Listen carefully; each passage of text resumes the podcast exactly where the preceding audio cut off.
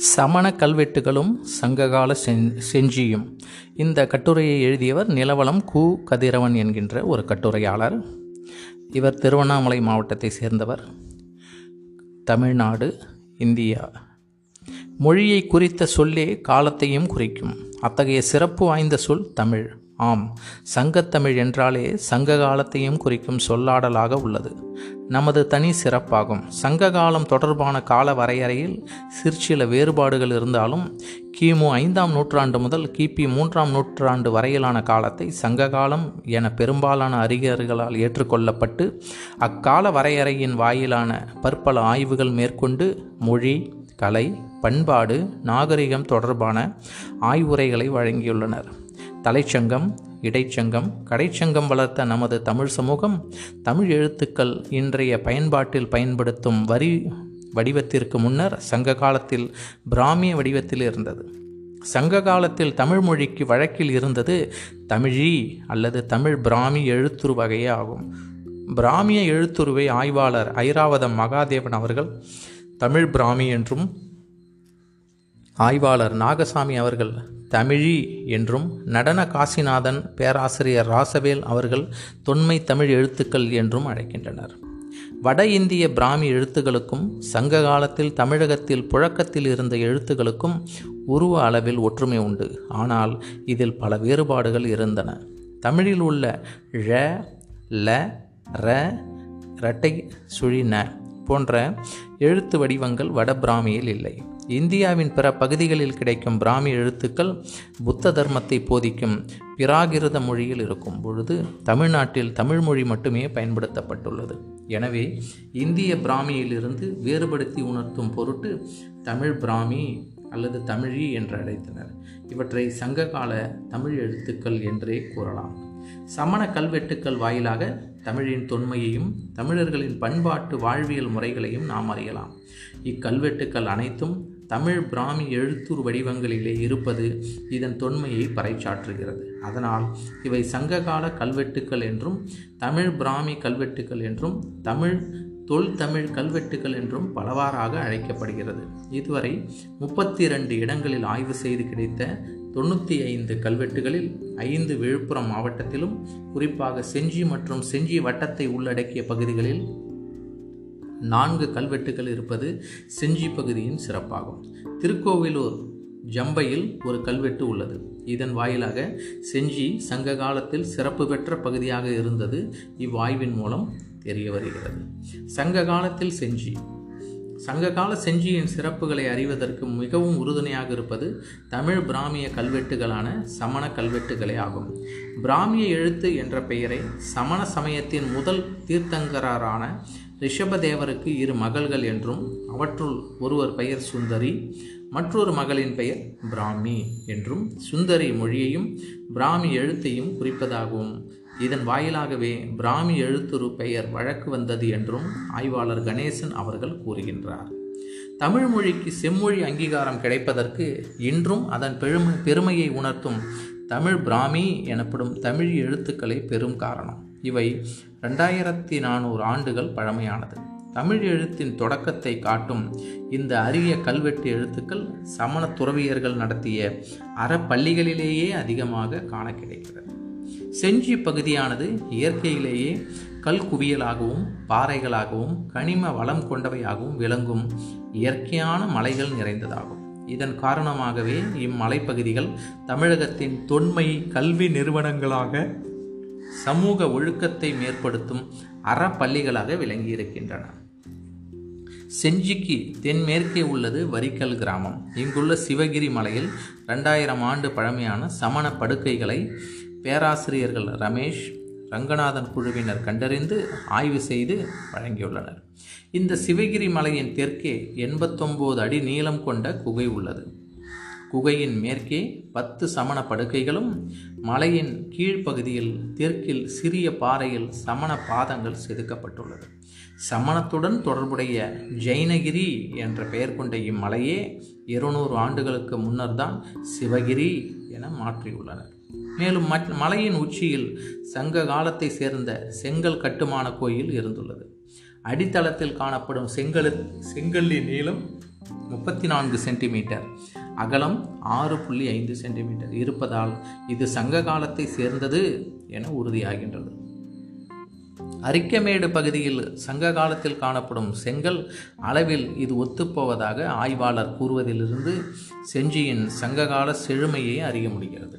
இது தவிர செஞ்சியின் சுற்றுப்பகுதி ஊர்களான சிறுகடம்பூர் தொண்டூர் நெகனூர்பட்டி பறையன்பட்டு பகுதிகளில் கண்டெடுக்கப்பட்ட சங்ககால கல்வெட்டுகளில் சமண முனிவர்களுக்கு அறப்பள்ளிகள் அமைத்து கொடுத்ததை தொண்டூர் நெகனூர்பட்டி கல்வெட்டுக்கள் வாயிலாகவும் சமண முனிவர்கள் வடக்கிருந்த நிகழ்வு திருநாதர் குன்று பறையன்பட்டு கல்வெட்டுகள் வாயிலாகவும் நம்மால் அறிய முடிகிறது. இங்கு காணப்படும் குகை கல்வெட்டுக்கள் வாயிலாக அமைந்த அறப்பள்ளிகள் மூலம் கணிதம் வானியல் விஞ்ஞானம் உயிர் ஞானம் மொழியறிவு மருத்துவம் பயிற்றுவிக்கப்பட்டுள்ளது. மேலும் உணவு தானம் புகலிட தானம் அளித்த செய்திகளையும் அறிய முடிகிறது.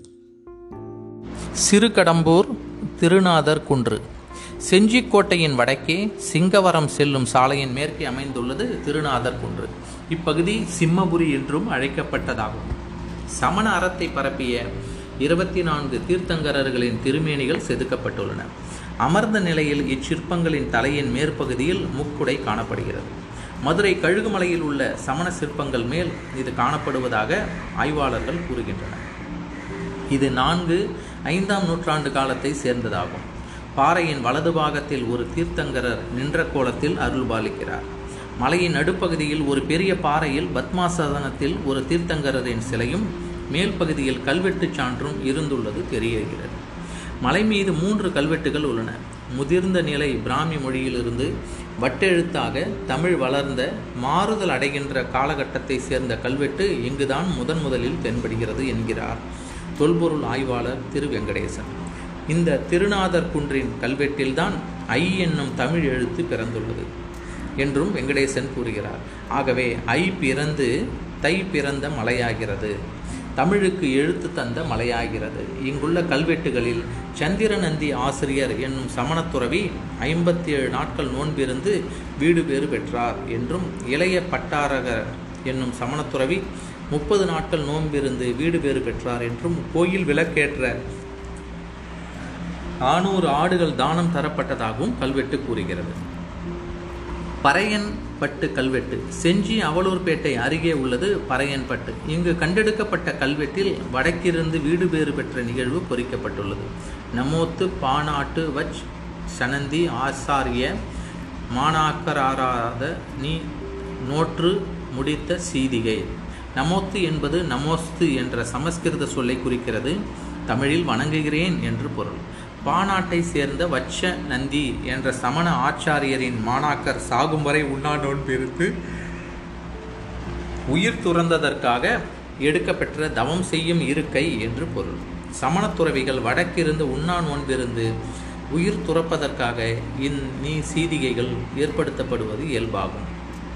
இக்கல்வெட்டின் வாயிலாக சமண முனிவர்களின் சமய மாண்பினை அறியலாம். பிற கல்வெட்டுக்களில் சமணத்துறவிகளுக்கு பிறர் செய்த கொடைகளை பாலி இருக்கை அமைத்து கொடுத்ததை மட்டுமே பேசுகிறது. ஆனால் இக்கல்வெட்டில் சமண சமயத்தின் கொள்கை பேசப்படுகிறது. தெ தொண்டூர் கல்வெட்டு. செஞ்சியின் கிழக்கே தொண்டூர் கிராமம் உள்ளது.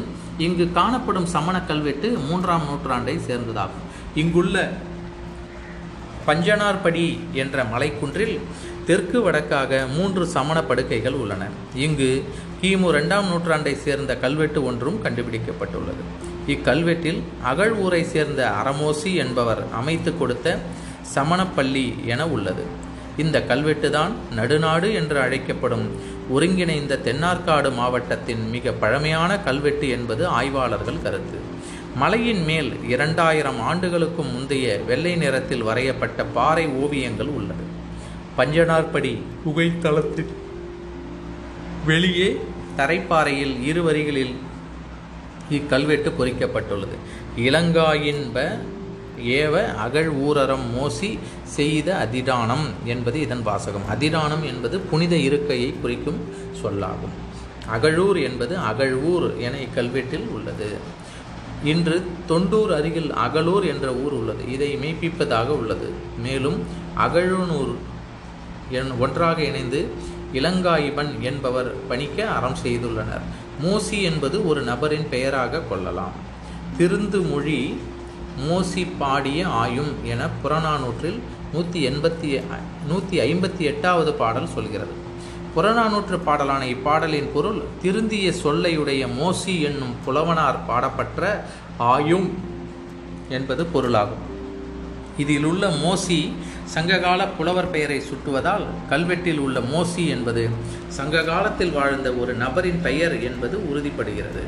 நெகனூர்பட்டி கல்வெட்டு. இக்கல்வெட்டு மூன்று நான்காம் நூற்றாண்டை சேர்ந்ததாகும் இக்கல்வெட்டும் சமணர் இருக்கை செய்வித்து கொடுத்ததை கூறுகிறது.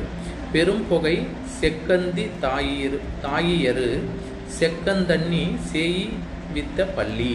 பெரும் புகை என்ற ஊரை சேர்ந்த சேக்கந்தி என்பவனின் தாயார் சேக்கந்த கண்ணி செய்வித்த பள்ளி என்று கல்வெட்டு கூறுகிறது. என்று பேராசிரியர் சு. ராஜவேலு அவர்களின் கருத்தாகும். நெகனூர்பட்டி மேற்கே உள்ள அடுக்கண்கள் என்ற குன்றின் மேல் அருகில் இயற்கையாக அமைந்துள்ள குகையின் கூரை பகுதியில் விளிம்பில் இக்கல்வெட்டு உள்ளது. சேக்கந்த நீ என்பதனை சேக்கந்த் அண்ணி என பிரித்து படிக்க வேண்டும். இவரை சமண பெண் துறவியாக கொள்ளலாம். சேக்கிழார் என்பதில் சே குடி பெயராக இருப்பது போல சே குடி பெயராக கொள்ளலாம். சே என்பது காலை என்ற பொருளில் கயிறு இரு கத சே போல அகநானூற்றில் இந்த பாடல் கூறுகிறது. கந்தி என்ற சொல் கரந்த பால் அணைய கந்தி என்று சீவக சிந்தாமணியில் குறிப்பிடப்படுகிறது. கரந்திட்ட பால் போலும் தூய தவப்பெண் என்று சீவக சிந்தாமணி கூறுகிறது. அதேபோல் சூடாமணி கந்தி கவுந்தி என்ற சொற்களும் பெண் துறவி என்று பொருள் சொல்கிறது. இதன் மூலம் சே என்பது காளையையும் கந்தி என்பது துறவியையும் குறிப்பது உறுதிப்படுகிறது. அடுத்ததாக தொகுப்புரை. திருநாதர்குன்று நெகனூர்பட்டி தொண்டூர் பறையன்பட்டு போன்ற இடங்களில் கண்டெடுக்கப்பட்ட தொல் தமிழ் கல்வெட்டுக்கள் வழியாக சங்க காலத்தில் செஞ்சி பகுதியானது சிறப்பு நிலையில் இருந்துள்ளதை அறிய முடிகிறது. மேலும் செஞ்சியை சுற்றியுள்ள சுமார் இருபது கிராமங்களில் மேலும் ஆய்வுகளை மேற்கொண்டால் செஞ்சியின் தொன்மையை அறியலாம் என்பது இதுவரை கிடைத்த கல்வெட்டுகள் மூலம் நம்மால் அறிய முடிகிறது. ஒரு இனத்து முடிவுரை ஒரு இனத்தின் நாகரிகம் பண்பாடு ஒழுக்கம் வாழ்வியல் முறைகள் ஆகியவற்றை அறிய வரலாற்றோடு கல்வெட்டுகள் தொல்லியல் ஆய்வுகள் வழியாகவே நிறுவப்பட்டு நம்மால் அறிய முடிகிறது.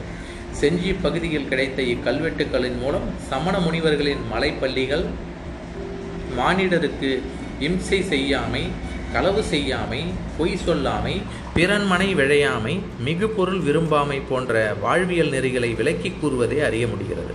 இதன் வழியாக சங்ககால மக்களின் வாழ்வியல் அறங்களையும் அதன் இதன் வழியாக அறிய முடிகிறது. தொடர்ந்து சங்க தற்கால மக்களும் மேற்கண்ட அறங்களை கடைபிடித்து ஒழுகினால் சமூகம் உய்வுறும் என்பது தெளிவு. அதற்கு மேலதிக ஆய்வுகளும் தொல்லியல் கல்வெட்டு ஆய்வுகளும் அவசியம் என்பதை உணர்ந்து அனைவரும் செயல்பட வேண்டும். நன்றி. காண்கலை சரவணன் அருணாச்சலம் இந்த கட்டுரையை இயற்றியவர் கு கட்டுரையாளர் கு கதிரவன். திருவண்ணாமலை சாலை கிருஷ்ணாபுரம் செஞ்சி என்ற ஊரைச் சேர்ந்தவர். தமிழ்நாடு இந்தியா. நன்றி.